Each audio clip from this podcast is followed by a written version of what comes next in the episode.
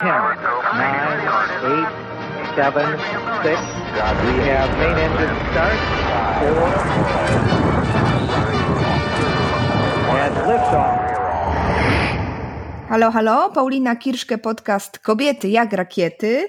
Jest ze mną dzisiaj Ewa Śmidowicz-Whitis. Dzień dobry. Dzień dobry Paulino, dzień dobry moi drodzy słuchacze. Bardzo jestem dumna z siebie, że tak ładnie mi się udało powiedzieć twoje niełatwe nazwiska.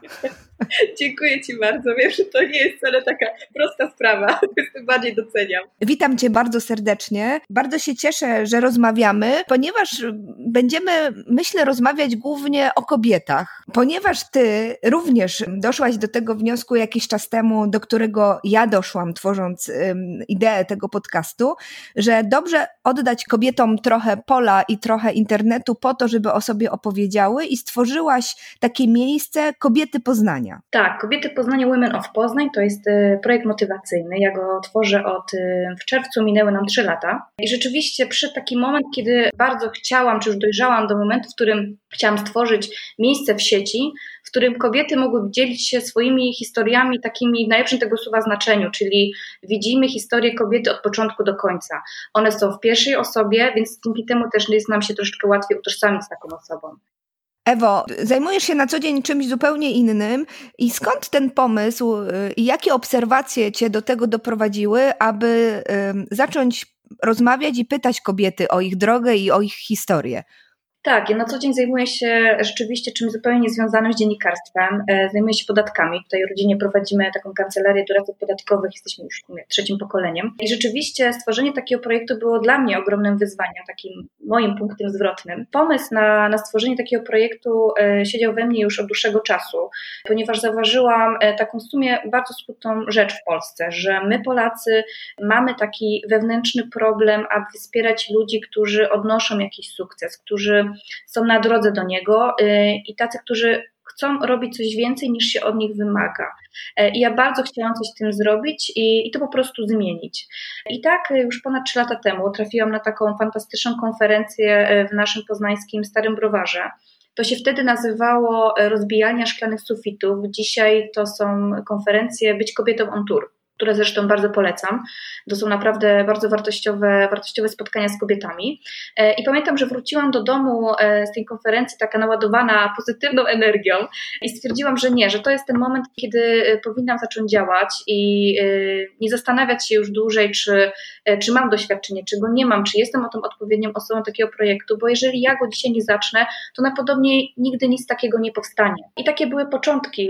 Ja pamiętam, ruszyłam, ta konferencja była chyba w marcu, z tego co pamiętam, a w czerwcu już pojawiły się pierwsze wywiady. Czyli jak większość kobiet też, y, z którymi rozmawiasz, potrzebny ci był taki impuls, taki moment, w którym poczułaś się na tyle już zbudowana i odważna, że okej, okay, to jest ten moment, ruszam do przodu. Tak, dokładnie tak, bo y, jak sobie wszystkie spojrzymy na te, te ludzkie historie, szczególnie te kobiece, to się nagle okaże, że my wszystkie mamy bardzo podobne dylematy do siebie, bo za każdą historią stoją zarówno blaski i cienie i takie one są bardzo realne, bardzo konkretne. Ja sobie zadawałam takie y, pytanie, jak możemy doprowadzić do takiego momentu zwrotnego w życiu kobiet wokół nas, bo czasami wystarczy dać komuś motywację, by te osoby zaczęły działać.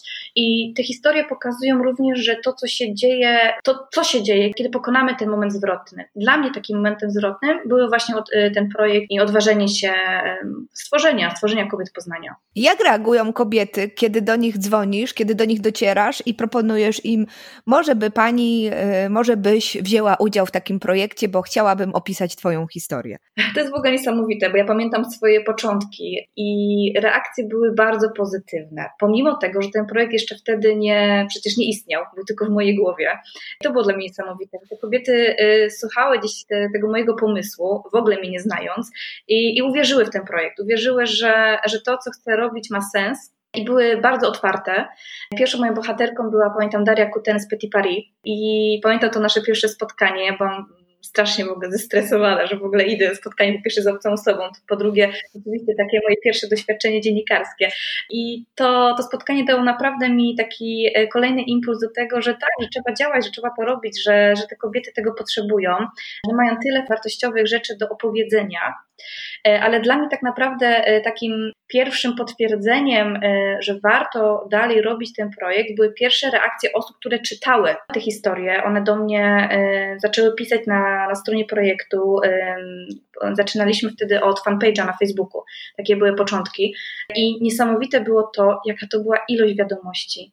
Ja teraz nie zliczę, ale to było kilkadziesiąt, pamiętam, wiadomości pierwszego dnia.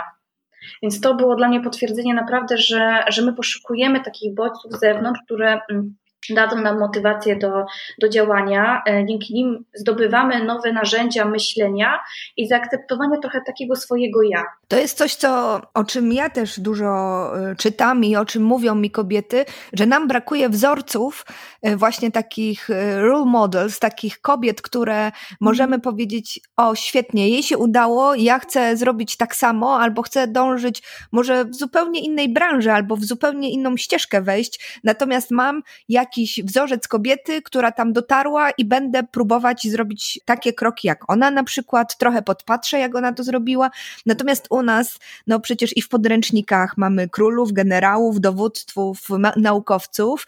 Wśród takich gazet biznesowych teraz to się trochę zmienia, ale też jeżeli otworzymy gazety jakiekolwiek, to widzimy tam głównie mężczyzn, którym się udało, kobiety są gdzieś tam w zdecydowanej mniejszości, więc to poczucie właśnie, że brakuje takich wzorców, ja mam bardzo duże, ale słyszę, że u ciebie to ten odzew też właśnie to potwierdził. Dokładnie tak. Bardzo się cieszę, że w ogóle, że w ogóle o tym wspomniałaś, bo e, ten projekt przede wszystkim dopinguje kobiety, by działały pomimo tych zniechęcających schematów myślowych, bo bardzo często nawet bliskie nam osoby, rodzina, mąż, które są wokół nas, czy nawet przyjaciółki, one życzą nam dobrze, ale my żyjemy w pewnych takich ich schematach myślowych i nie potrafimy z nich wyjść. I ja pamiętam, może dam dobrze też mój przykład. Ja pamiętam, kiedy chciałam ruszyć z tym projektem, już, e, już byłam bardzo blisko, już byłam po tych pierwszych rozmowach, ale już powstał fanpage, ale jeszcze nie był opublikowany ten pierwszy wywiad i spotkałam się właśnie z moimi takimi bardzo dobrymi przyjaciółkami i w ogóle im opowiadałam o tym projekcie, jaki jest jego cel, co już udało mi się jakby zrobić i pamiętam w ich oczach taką konsternację. I jedna z tych koleżanek, pamiętam, wtedy mi zadała pytanie, Ewi, czy na, ty na pewno wiesz, na co się piszesz? I stwierdziłam, pamiętam, że rozbrajającą szczerością i odpowiedziałam, że nie mam zielonego pojęcia, ale jeżeli nie spróbuję, to się nigdy nie dowiem. I to jest właśnie to, o czym mówię, że trzeba wychodzić ze swojej strefy komfortu, działać, bo jak przychodzi ten moment zwroty w naszym życiu, to czujemy taki dreszczyk emocji. Pamiętacie taki moment, kiedy zrobiliście coś wymagającego niesamowitej odwagi. Poczuliście tą energię, że, że daliście radę. I to jest właśnie wiara w swoje możliwości, czyli zamiana myślenia w działanie. Tak, i po takiej chwili po prostu obracamy się za siebie i okazuje się, że jesteśmy lata świetlne od poprzedniego punktu, w którym byliśmy, prawda? Bo to daje takiego kopa i, i wystrzela niczym rakiety właśnie nas gdzieś do przodu. Ja mam taką obserwację, którą e, znalazłam też u ciebie i w twoich rozmowach, że kobiety często aby dojść do siebie, do tego, co chcą naprawdę w życiu robić, to potrzebują bardzo dużo czasu i też takiego momentu, w którym coś się zawali i one zaczynają szukać odpowiedzi na pewne pytania, siebie na nowo i dopiero wtedy siebie znajdują, bo przez pierwszą część życia tkwią właśnie w takich schematach i tym, że a to rodzice ją popchnęli, a to, że w zasadzie chciała robić coś zupełnie innego, ale robiła to, no bo to tak jakoś wyszło i jakoś nie miała odwagi robić czegoś innego. To też jest taka obserwacja, którą ty masz? Tak, tak, bardzo się z Tobą zgadzam, bo y, to jest też takie, y, te historie też to pokazują, że mm, te nasze dążenie do celu, to ja bardzo lubię w ogóle to porównanie, że to nigdy nie jest sprint, to zawsze jest maraton, bo trudno jest się rozwijać bez poczucia, że umiemy i damy radę. Taki też y, przykład z dnia, to, co się wydarzy jutro. Jutro będzie ostatnia niedziela września, czyli dzień, w którym ja zawsze publikuję i jutro będzie opublikowana historia dziewczyny, która notabene zgłosiła się do mnie mnie sama. Ja do nich mówię bohaterki drugiego planu. To była dziewczyna, która do mnie napisała jakiś czas temu, opisała swoją historię i powiedziała, że ona bardzo by chciała opowiedzieć tą historię, żeby inne kobiety mogły zobaczyć, że, e, że my wszystkie naprawdę jesteśmy pod siebie podobne.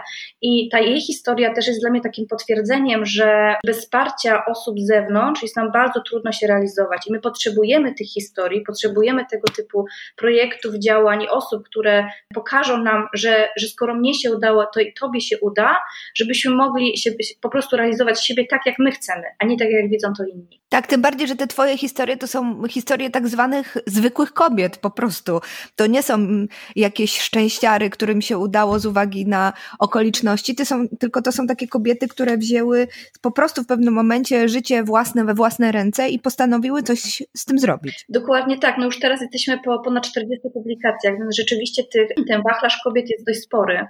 Ja też się staram dobierać kobiety, żeby one bardzo od siebie, e, żeby się wyróżniły. One są w różnym wieku, każda robiła co innego w życiu, zaczynała od czegoś innego, pochodziła z różnych środowisk i te historie pokazują to, o czym mówiłaś, że, że bardzo często, kiedy widzimy jakąś całą historię od początku do końca, to one po pierwsze poszerzają nasze horyzonty, a po drugie y, dzięki nim potrafimy spojrzeć na dany problem z dystansem, bo nie tylko nagle się okazuje, ty masz taki problem, tylko my wszystkie mamy takie same problemy. Tak, tej wspólnoty nam też bardzo brakuje. To z kolei było widać, my to zauważyłyśmy w momencie, kiedy robiłyśmy warsztaty dla dziewczyn licealistek w szkołach y, poznańskich y, i opowiadałyśmy dziewczynom właśnie o tych postaciach kobiet, które żyły i działały wcześniej, a o których y, okazuje się mało wiemy. I one w pewnym momencie, kiedy przyszło do podsumowania i do takiej opowieści, co wam dały te spotkania, powiedziały nam niesamowite rzeczy o tym, że one tak naprawdę dopiero zauważyły, że ktoś ktoś inny ma takie same problemy jak ja i zmaga się codziennie z tym samym ostrym cieniem mgły, że tak powiem, i ma te same przeżycia i, i te same rozterki, które ja mam, więc wreszcie nie jestem sama w tym, co czuję w środku. Dokładnie tak, to jest dokładnie pięknie, że pięknie to, to ujęłaś. E, i to jest też bardzo fajne, że coś takiego robicie, bo też to zauważyłam, że warto dotrzeć też do tych młodych osób, które dopiero wchodzą w to życie dorosłe, żeby się nie bały być sobą i realizować swoich marzeń, że musimy od siebie wymagać, że jeżeli mamy jakiś cel, to musimy na niego zapracować, ale wychodźmy z tych naszych stref komfortu, wychodźmy z tych schematów myślowych, często naszych rodziców, właśnie środowiska, żebyśmy mogli się realizować. Ja mam takie też obserwacje, że to jest niezwykle trudne, żeby to zrobić już w tym młodym wieku, ponieważ szkoła i edukacja w ogóle w Polsce upycha nas w foremki, prawda? Mhm. Jakby każe nam dopasować się idealnie do kształtu. Tam kreatywność, bycie sobą, posiadanie własnych pomysłów na życie, być może realizowanie się w jakichś innych dziedzinach niż matma, biologia i historia jest uznawane za coś niepotrzebnego i wiele razy słyszę od młodych dziewczyn, co jest dla mnie przerażające, że one odkładają i odwieszają świadomie swoje życie na kołek, na czas na przykład liceum, bo tam już nie ma szansy na to, żeby zająć się czymkolwiek innym, bo żeby osiągnąć jakieś wyniki, trzeba być dobrym z tych wszystkich przedmiotów, trzeba się dostać na świetne studia i jak gdyby, no to już zabiera im całą energię i one nie mają czasu na życie po prostu, a potem jak już jesteśmy starsze, to kolorowe gazety krzyczą do nas, no właśnie, bądź sobą, bądź kreatywna, bądź yy, odważna. I pytanie, jak my mamy to zrobić, kiedy przez pierwszą część życia nie możemy tego robić, bo to jest źle widziane, a przez drugą zmagamy się z tym, aby siebie odnaleźć. To jest dla mnie taka obserwacja z ostatnich mm, jakby czasów, kiedy patrzę na te właśnie dziewczyny młode i się zastanawiam, Boże mój, dlaczego my sobie to robimy w zasadzie? Tak, dokładnie, dokładnie. Ja pamiętam siebie w czasach licealnych. Miałam dokładnie takie same e, dylematy, o których teraz tu wspomniałaś. Potrzebowałam mm, bardzo wiele lat, żeby, e, żeby zdać sobie sprawę, że, e, że sama muszę wyjść z tych schematów myślowych, bo, bo jeżeli ja tego nie zrobię, to, to nikt tego za mnie nie zrobi, ale jest to po prostu ekstremalnie trudne, szczególnie kiedy masz naście lat. I tak jak mówisz, no szkoła, szkoła niestety tego, tego cię nie, nie przygotuje cię do tego. Dlatego musimy rozmawiać z tymi osobami, powinniśmy się z nimi spotykać żeby im pokazywać, że są inne drogi, dzięki którym te osoby będą po prostu bardziej szczęśliwe czy spełnione i będą mogły być sobą. Wspomniałaś o tych szklanych sufitach i o tym konferencji, która potem przerodziła się w świetny y, projekt y, Być kobietą on tour. Mm. Mi jedna z moich rozmówczyń powiedziała, że jeśli jest się kobietą, to nie tyle trzeba się mierzyć z potem już pay gap, czyli tą dziurą pomiędzy tym, jak zarabiamy my, a ile zarabiają na tych samym stanowisku mężczyźni, ale z, Dream Gap. I to mi się strasznie spodobało, że my czasami nawet nie ośmielamy się marzyć o pewnych rzeczach, bo wydaje nam się to po prostu niestosowne. Rzeczywiście coś w tym jest, y, to prawda. To jest y, kolejna, y, kolejna rzecz, dla której ja właśnie mówię, że trzeba, trzeba by wychodzić z tej swojej strefy komfortu i czasem nawet otwierać się na ludzi, których by nam się wydawało, że, że nic od nich nie możemy uzyskać, żadnego dobra, w sensie żadnych dobrych informacji, bo nagle się okazuje, że jak zaczynamy rozmawiać z kimś zupełnie innym niż my, to on nam może pokazać, że te marzenia jednak, które on miał, które nam się wydawały jakieś zupełnie, zupełnie nie do spełnienia, są realne ale to jest, to jest jakby e, tak, kolejna, kolejna sprawa, jakby, którą warto poruszyć. Natomiast też y, pamiętam taką rozmowę, akurat którą czytałam, bo ty, akurat osoba, której teraz wspomnę, ona nie jest z Poznania, mm, doktor Irena Eris. Ona jakieś takie fajne zdanie powiedziała, że, mm, że często y, te, te szklane, mówimy na te szklane sufity, ale tu nie do końca chodzi o szklane sufity, ale takie schematy myślowe są w naszej głowie że póki my sami sobie je nie pokonamy, to my nigdy nie pójdziemy dalej. Że my musimy wy, y, wymagać od siebie więcej, żeby móc zacząć wychodzić z, tej strefy, tej strefy y, schematów myślowych, które nas blokują. Historie Twoich bohaterek to pokazują właśnie te, te, te wyjście poza swoją własną strefę komfortu? Zdecydowanie tak naprawdę i to y, praktycznie każda pojedyncza historia, na przykład profesor Maria Siemionow, czyli nasza e, genialna pani chirurg, która przeprowadziła pierwszą udaną operację e, przeszczepu twarzy w Stanach Zjednoczonych. Przecież nikomu w tamtych czasach w ogóle nawet ludzie nie wierzyli, że to się może udać. A ona po prostu wyszła w ogóle poza strefę komfortu, poza, e, poza swoje marzenie, tak naprawdę poza marzenie tej, tej jej pacjentki, że to się uda. Ona tak bardzo wierzyła, że to się uda, że to się w końcu, w końcu stało. A masz takie bohaterki swoje ulubione, które dały ci takiego kopa albo, albo gdzieś tam e, tobie tą, te, te bariery e, i barierki w głowie przełożyły na lewą stronę? Masz takie historie, które tobą szczególnie wstrząsnęły wśród swoich bohaterek? Wiesz co, y, każda z tych historii to są takie moje perełki, więc nie mogę powiedzieć, że te bardziej lub mniej, bo rzeczywiście to są dla mnie, każda z tych bohaterek to są takie moje małe, e, małe dzieci. E, natomiast rzeczywiście są historie, które zostają ze mną na dłużej i to na pewno będzie e, taką osobą jest Dorota Raczkiewicz, czyli założycielka drużyny Szpiku. Dla mnie to jest kobieta po prostu taka, taki mój lokalny bohater, troszeczkę się na to mówię. Ja pamiętam jej historię, jak ona opowiadała, jak trudno jest pogodzić życie rodzinne z pasją, jaką dla niej jest drużyna szpiku, jak wieczorami ogląda jednym okiem z córkami grę o tron, a drugim jeszcze e, na kanapie odpisuje na maile, żeby nie mieć tego poczucia straconego czasu. I to jest dla mnie niesamowite. I tak, ja pamiętam, jak na to opowiadałem, miałam ciarki e, na ręce, zresztą teraz jak to tobie opowiadam, to również mam. Więc rzeczywiście ta historia, myślę, że na długo ze mną zostanie. To jest też niesamowite, że dla każdy, każdy może znaleźć coś dla siebie w tej historii. Dla mnie to będzie Dorota Raczkiewicz, a dla drugiej osoby to będzie zupełnie ktoś inny, będzie tym właśnie takim bohaterem. No dla mnie jej historia była tak inspirująca i dała mi taką właśnie też kopa do, żeby rozwijać ten projekt, żeby jakby się nie zatrzymywać, bo takie projekty motywacyjne, one, one powstają, tylko problem z nimi jest takim, że one bardzo często gdzieś tam giną ludzie tracą czas na nie, nie mają pomysłu, jak je rozwinąć i nigdy nie chciałabym rzeczywiście dotrzeć do takiego momentu, w którym, w którym ten projekt po prostu gdzieś tam zniknął. I takie jest moje marzenie, żeby ten projekt cały czas się rozwijał i rzeczywiście z roku na rok jemu się udaje gdzieś tam e, coraz więcej do, dobrego zrobić poza tymi historiami. I takie dla mnie te, mnie te historie właśnie, które same publikują, bardzo wiele dają.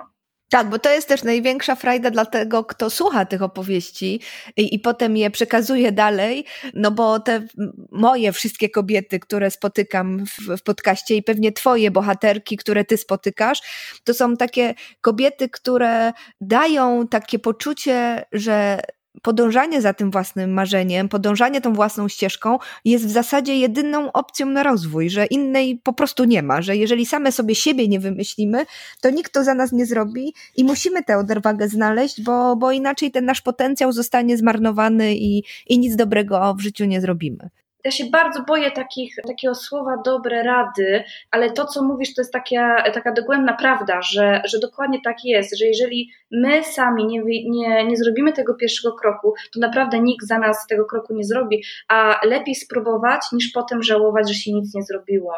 Bo też kiedyś usłyszałam takie bardzo fajne zdanie, e, które e, mam nawet zapisane na lodówce, żeby o tym pamiętać, że doświadczenie to nie jest to, co nam się przydarza, tylko to, co, co my z tym zrobimy.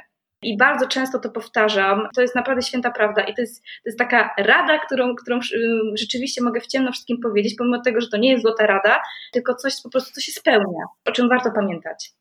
A Ewo, powiedz mi, jakie, jakie ty te doświadczenia i dobre rady dostałaś, że byłaś gotowa na to w swoim życiu, aby zacząć wychodzić z tej swojej strefy komfortu i zacząć robić coś, co, co jak mówisz, od twojej mm, rodziny, która od pokoleń jest związana z zupełnie inną działalnością, że jednak e, postanowiłaś robić coś zupełnie innego. Jaka była ta mała Ewka i co ona robiła e, w życiu, żeby dojść do tego punktu, do którego w końcu doszłaś? Powiem Ci, że pierwszy raz ktoś mi zadaje takie pytanie e, i to jest w ogóle też dla mnie teraz zabawne, jak sobie tak wspominam siebie jako małe dziecko, ale rzeczywiście jakbyś mnie poznała w wieku, nie wiem, pięciu czy sześciu lat, to ja byłam strasznie takim ciekawskim i odważnym dzieckiem. Zawsze lubiłam słuchać historii innych ludzi, rzeczywiście potrafiłam e, wejść do sąsiadów, których moi rodzice jeszcze nawet nie znali i zacząć zagadywać, kim oni są, co robią, e, jak długo tu mieszkają. I później poszłam do szkoły. I rzeczywiście w tej szkole e, wydarzyło się coś, co spowodowało, że tej takiej bardzo odważnej, uśmiechniętej dziewczynki e, stałam się taką cichutką Ewą, która po prostu siedziała w książkach i nie za bardzo lubiła wychodzić, bo spotkałam na swojej drodze właśnie dziewczynkę, która, która trochę chodziła za mną i mnie tak, że tak powiem, psychicznie urabiała, także, także takie brzydkie słowo może e, teraz powiem, wykorzystywała to, że w jakiś sposób byłam słabsza psychicznie i wino może była trochę też tej szkoły, że, że nie reagowała na to. Ja nie miałam odwagi też e, wtedy powiedzieć moim rodzicom, jak chyba mi to zajęło dobre parę miesięcy, nim powiedziałam mojej mamie, że coś takiego w szkole się dzieje, ale te zmiany już potem, mówię, potrzebowałam naście lat, żeby odbudować e, swoją wiarę, swoje możliwości. Dlatego e, e, fajnie mówiłaś na początku o tych spotkaniach, że wy robicie te warsztaty w szkołach. Dlaczego warto wchodzić te środowiska młodych ludzi? To też jest taki mój kolejny punkt dla tego projektu, żeby spotykać się z tymi młodymi dziewczynami i, i pokazywać im te, te dobre historie, żeby, żeby one nie zatraciły wiesz, tego, tej odwagi w sobie, z którą się rodzimy tak naprawdę. Tak, to jest piękna historia, piękna, no nie piękna, ale piękna historia obrazująca życie wielu kobiet, że my w ogóle w wieku tych kilku, kiedy idziemy do szkoły, no to jesteśmy pełne mocy, siły, wiary we własne możliwości i, i po prostu tego, że naturalnie wierzymy w siebie, no bo kto jak nie my. Natomiast szkoła potem y, robi coś takiego, że, że, że gdzieś te nasze poczucie własnej wartości spada do poziomów bardzo, bardzo, bardzo niskich i wszystkie badania pokazują to, że o ile w nastoletnim życiu oczywiście nastolatki i chłopcy i dziewczynki mają te poczucie wartości takie no kiepskie, to chłopcom jednak bardzo szybko udaje się je odbudować, a kobiety, tak jak wspomniałaś, potrzebują nawet kilku czy kilkunastu lat na to, żeby zacząć znowu w siebie wierzyć. To jest to, z czym mierzymy się bardzo często jako kobiety i o tym rzadko się mówi, że te podnoszenie się trwa u nas po prostu strasznie długo. Tak, tak, dokładnie tak. I to jest też rzecz, którą, e, o której bardzo często te moje bohaterki wspominają, że e, bardzo wiele z nich miało bardzo podobne właśnie doświadczenie, o którym ja Ci powiedziałam. Niekoniecznie nawet e, w szkole podstawowej, ale w swoim środowisku, w którym dorastały. To czasami byli rodzice, to czasami było rodzeństwo, to czasami była koleżanka czy koledzy na studiach, które powodowało, że one zatracały to coś, co miały w sobie, taką pozytywną energię i potrzebowały, tak jak Ty powiedziałaś, nie tygodni, czasem to były lata, naście lat, żeby, żeby wrócić na te dobre tory, bo w każdym życiu jest, jest tak, że te dobre rzeczy mieszają się z tym złym i jedno bez drugiego nie może istnieć, to prawda, ale żebyśmy potrafili te, e, te złe momenty zamienić na, na, na doświadczenie, które możemy zmienić.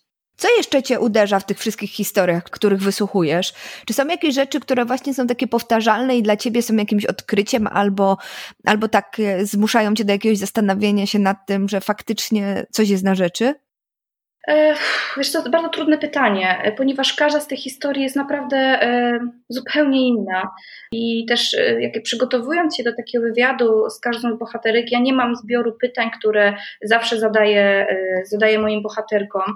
Te rozmowy to są takie rozmowy rzeki, trochę tak jak my teraz rozmawiamy ze sobą i z tego tworzy się jakby całość historii. E, więc jest mi ciężko powiedzieć, czy są jakieś alternatywne rzeczy, które zawsze, e, czy stałe, które wychodzą z tych rozmów. Nie, i chyba to jest właśnie piękne w tych historiach, że każda z nich, że każda daje mi co innego. Każda historia jest y, inna, ale gdzieś tam wszystkie są do siebie podobne. Ja mam takie poczucie po tych rozmowach nie tylu, które przeprowadziłam w, w tym naszym podcastowym projekcie, ale, ale z obserwacji tych rozmów, które już z nami są za mną, że, że jest kilka takich stałych właśnie, które gdzieś tam się pojawiają i chciałabym z Tobą o nich porozmawiać i, i ja sobie pospisywałam, żebyśmy porozmawiały o tym, czy te, też gdzieś tam te, te, te jakieś przeczucia czy fragmenty zauważyłaś. Jedna z moich bohaterek powiedziała, wolność trzeba sobie karczować codziennie i konsekwentnie. W stu procentach się zgadzam.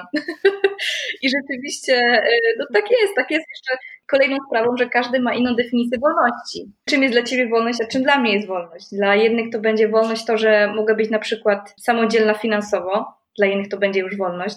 Dla mnie również to też jest jakaś sposób definicja wolności, a dla drugiej osoby to będzie to, że będzie po prostu mogła mieszkać na Zanzibarze i wyjść poza strefę e, jakiegoś tam właśnie sposobu myślenia o, o, tej osobie, jaką my wszyscy mieliśmy, jak na przykład Katarzyna Werner. To była taka niespodzianka dla nas wszystkich, że tak naprawdę była dziennikarka, która rzuciła wszystko i się przeprowadziła w zeszłym roku na Zanzibar i otwiera dzisiaj swój hotel. I dla niej to jest definicja tak, wolności. Tak, i to też trudna historia, ponieważ po drodze jeszcze się jej wydarzyło to wszystko, co nam się wydarzyło w 2020 roku, więc nie było to zdecydowanie tak. łatwe.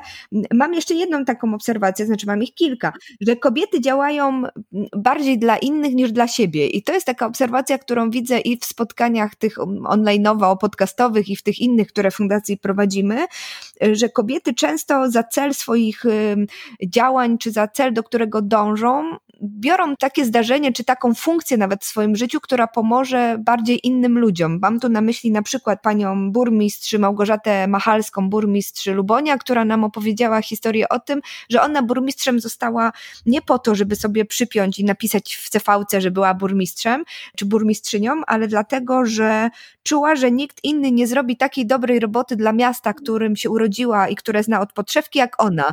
Więc to był jej motywator do działania.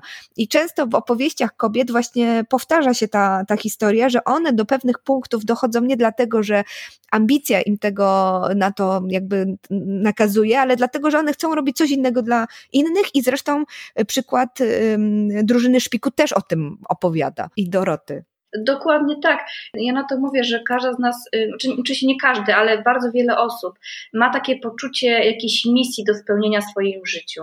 Dla mnie ten projekt jest na przykład taką misją, dla Ciebie na przykład będzie ten podcast, e, który też bardzo dużo daje dobrego innym, innym kobietom.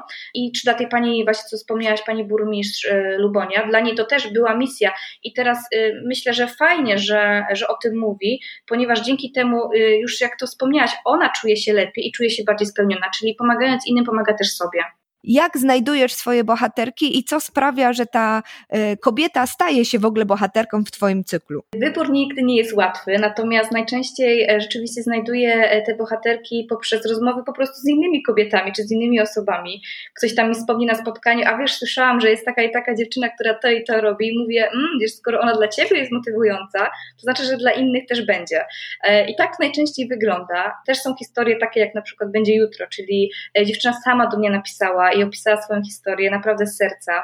I uważam, że to jest e, historia, którą, którą powinniśmy, e, powinniśmy wysłuchać, bo ona jest bardzo taka, może to powiedzieć słowa przyziemna, ale dotyka problemów naprawdę prawie, które każda z nas gdzieś na swojej drodze będzie lub miała, ma za sobą. I Wie, żyjemy w Poznaniu, czyli w mieście, w którym to nie jest duże miasto. Y, ja się zawsze śmieję, że Poznań to są jak dwa pokoje z kuchnią. Y, czyli jeżeli szukam do danej osoby kontaktu, to dopytuję, a może ty masz do niej kontakt, a może ta osoba z nią pracowała, a może ta mieszka akurat niedaleko na osiedlu. I gdzieś tam zawsze do tej osoby udaje mi się y, zdobyć ten kontakt. Inną parą kaloszy jest to, że nie każda osoba się zgadza być taką bohaterką, bo na przykład nie wierzy, że ich historia, że jej historia może być motywująca i takie, y, i takie odpowiedzi też również dostaję. Tak, to jest bardzo, bardzo ciekawe i bardzo częste u kobiet, że jak się do nich dzwoni, właśnie, bo są wspaniałe, robią świetne rzeczy, to bardzo często ja słyszę przynajmniej ja, ale gdzie, no przecież ja nic takiego fantastycznego wcale nie robię, to jest taka normalna rzecz przecież, no nic, nic wielkiego. Dokładnie, dokładnie. Dlatego te, te nasze działania są też po to, żeby im uświadomić, że cieszmy się tymi sukcesami, e, chwalmy się, ale w takim dobrym tego słowa znaczeniu, dzielmy się nimi, bo jak my pokażemy, że robimy coś fajnego, dobrego, to może zmotywuje to e, naszą sąsiadkę, czy naszą koleżankę, czy osobę, która w ogóle o tym przeczyta, czy wysłucha, do dzielenia się tym swoimi umiejętnościami. Ja pamiętam, jak dla mnie wielką frajdą było to, jak zobaczyłam u ciebie na stronie, że rozmawiałaś z moją serdeczną przyjaciółką, no bo Poznań to dwa pokoje z kuchnią, jak powiedziałaś, czyli Asią Osowską-Rodziewicz, z którą mm, chodziłyśmy razem do jednej klasy w podstawówce i, i, i dzięki której, kiedy teraz tak wspominam sobie właśnie te, te młode, szczenięce lata i te lata, w którym można się było albo nawzajem wywindować do góry, albo się właśnie stłamsić, to mam wrażenie, że ta nasza klasa i to, co myśmy robiły w szkole, szkole, to właśnie to był ten pierwszy przykład, że my nawzajem się wspierałyśmy. Zresztą to grono dziewczyn było większe i chłopaków, którzy z nami wtedy działali i robiliśmy fajne rzeczy. I to też pokazuje jakby to, że po pierwsze, Poznań owszem nie jest dużym miastem, ale dwa, że, że tych kobiet, y, które zrobiły fantastyczne rzeczy i robią je, mamy mnóstwo także w swoim otoczeniu, prawda, najbliższym. Tak, i warto, warto y, mówić o tych historiach, bo to jest w ogóle też taka śmieszna historia sprzed y, dwóch tygodni. Dwa tygodnie temu byłam w Warszawie, odwiedziłam moją przyjaciółkę i cały dzień mm, musiałam jeździć różnymi środkami komunikacji miejskiej. Przesiadałam się z autobusu, tramwaju. Niby wszyscy byliśmy w tych maskach, ale jednak oczy mówią, jaką mamy wyraz twarzy, tak powiem, czy tylko się uśmiechamy, czy nie. E, I pamiętam, zrobiłam taki test społeczny. Wsiadałam do kolejnego tramwaju, na każdym przystanku się uśmiechałam do osób, które, które tam widziałam. I dla mnie najdziwniejsze było to, że były dwa rodzaje reakcji. Jedna to była taka, że ktoś się odwraca, sprawdzał, czy się uśmiecham przypadkiem do sąsiada z tyłu. Natomiast druga reakcja e, była taka, że osoby na mnie bardzo dziwnie patrzyły, co jest ze mną nie tak, że ja się do nich uśmiecham. I pamiętam, wróciłam wtedy tego dnia do mojej przyjaciółki Izy, którą w ogóle bardzo serdecznie pozdrawiam, bo to jest też taki mój człowiek, dobry, dobra dusza, która zawsze mnie wspiera w tym moim projekcie. I podzieliłam się w ogóle z tą uwagą i ona powiedziała takie w sumie smutne zdanie, że czasem jej się wydaje, że w Polsce nie wypada nam być szczęśliwym. I dlaczego? Dlaczego nie wypada nam być szczęśliwym? Powinniśmy być szczęśliwym, powinniśmy się dzielić tym szczęściem, bo jak my będziemy szczęśliwi, to i ludzie wokół będą szczęśliwi. Więc tym bardziej mówmy o tych dobrych historiach i, i uśmiechajmy się do ludzi, tak. którzy, którzy są wokół nas. Wczoraj miałam przyjemność prowadzić debatę z poznańskimi NGO-sami, z ludźmi, którzy robią dla Poznania fantastyczne rzeczy i walczą. To, to, to, jest słowo, które zawsze mnie zastanawia. Ta walka jakoś mi do końca nie pasuje, ale starają się zmienić troszeczkę świat na lepszy i e, dbają o to, aby ta równość w Poznaniu funkcjonowała. I są to ludzie, którzy prowadzą organizacje wspierające osoby starsze, osoby z niepełnosprawnościami, dzieci e, z, i dorosłych z dziecięcym porażeniem, ale są też na przykład reformowani katolicy, którzy trochę inaczej podchodzą do wiary i starają się tą tolerancję szerzyć i zastanawialiśmy się nad tym, jaki Poznań nam się marzy. Mhm. I wśród wielu odpowiedzi dużo było właśnie tego, o czym ty mówisz, czyli marzy nam się Poznań uśmiechnięty, Poznań życzliwy i Poznań taki, w którym jeden człowiek dla drugiego jest w stanie zrobić coś bezinteresownie, ale też poznać ludzi, którzy właśnie e, potrafią się uśmiechać do siebie nawzajem. Dokładnie, ale myślę, że jesteśmy e, właśnie dzięki takim spotkaniom i rozmowom jesteśmy już o krok dalej. Już zrobiliśmy ten pierwszy krok. Zacznijmy od siebie, żeby inni mogli, e, mogli też zacząć mieć odwagę się po prostu uśmiechnąć. Masz jakiś pomysł na to, jak ten e, twój projekt będzie wyglądał za trzy lata? Czy masz jakąś wytyczoną ścieżkę, czy pozwalasz mu się po prostu rozwijać i patrzysz, co tam ci z tego wyrośnie? E, myślę, że ta trzecie, trzecia bramka jest mi najbliższa, ponieważ e, no, tak to jest z tymi projektami społecznymi, że one żyją swoim życiem. Musimy im trochę na to pozwolić, bo potrzeby ludzkie też się zmieniają. Jakbym trzy lata temu ktoś by mi powiedział, że ten projekt będzie tak i tak wyglądał, to trochę bym się zdziwiła. Więc moim marzeniem jest to, żeby ten projekt cały czas się rozwijał i dawał nadzieję, czy motywował coraz większą ilość kobiet, nawet tylko kobiet, bo to też jest ciekawe, że do mnie również zaczęli pisać mężczyźni, którzy mówią, że te historie im też otworzyły oczy. I to jest też dla mnie niesamowite. Więc życz mi jak najbardziej rozwoju, przede wszystkim rozwoju dla tego projektu. Nie boisz się, że ci kobiet zabraknie? Myślę, że nie. Myślę, że słuchaj, jest tyle inspirujących kobiet. Jestem naprawdę pod takim wrażeniem, że e, te kobiety, nie wiem skąd po prostu ciągle słyszę o tych inspirujących kobietach. One naprawdę są wokół nas. My je spotykamy na poczcie, e, one pracują z nami, my je naprawdę możemy spotkać wszędzie. I dzisiaj na przykład może jeszcze dana osoba ma pomysł na, na siebie, ale jeszcze nie zaczęła działać, a za dwa lata o niej usłyszymy, że zrobiła to i to i przeczytamy o niej w Kobietach Poznania.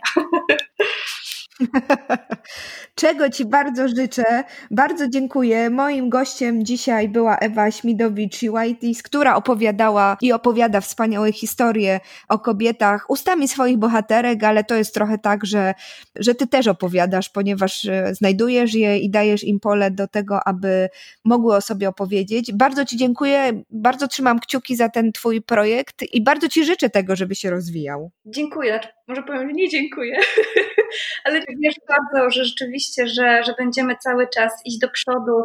E, no COVID niestety spowodował to, że troszeczkę e, nas zastopował z tymi działaniami, ponieważ też mieliśmy spotykać się z dziewczynkami właśnie w szkołach, ale wierzę, że jeszcze do tego wrócimy i, i któregoś dnia spotkamy się po prostu wspólnie w szkole z tym młodym pokoleniem dziewczyn i pokażemy im, że, że warto się wspierać, warto pokazywać te dobre historie, e, warto rozmawiać, niezależnie od gdzie jesteśmy i, i co mówią o tym y, ludzie wokół nas. I zapraszamy na stronę Kobiety Poznania i na fanpage Kobiety Poznania, bo te historie tak naprawdę są po prostu uniwersalnymi historiami kobiecymi, ale nie tylko ludzkimi, o poszukiwaniu siebie, o poszukiwaniu wartości, o tej wejściu na trudną ścieżkę i wyjściu ze strefy komfortu.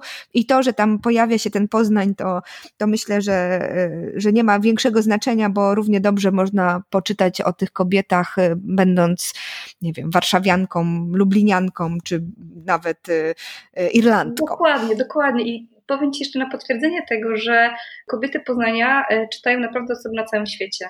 I to jest dla mnie niesamowite, że naprawdę te historie są po prostu uniwersalne, tak jak powiedziałaś. Pięknie Ci dziękuję. Mam nadzieję, że uda nam się kiedyś spotkać i może któryś z projektów już y, zrobimy wspólnie, bo, bo myślę, że tych dobrych kobiet na drodze faktycznie jest sporo i warto o nich mówić i, i warto się też wspierać i, i, i robić coś po prostu ze zdwojoną siłą. Bardzo Ci dziękuję. To ja Ci bardzo dziękuję za zaproszenie tego projektu. Naprawdę takie projekty y, są też dla mnie potwierdzeniem, że, że, że warto rozmawiać. Takie moje podsumowanie naszej rozmowy. Tak jest. Ja też jestem tego zdania. Warto rozmawiać. Dzięki. Dziękuję Ci bardzo. Ten, nine, eight, seven, six. We have main engine start. Four. And liftoff.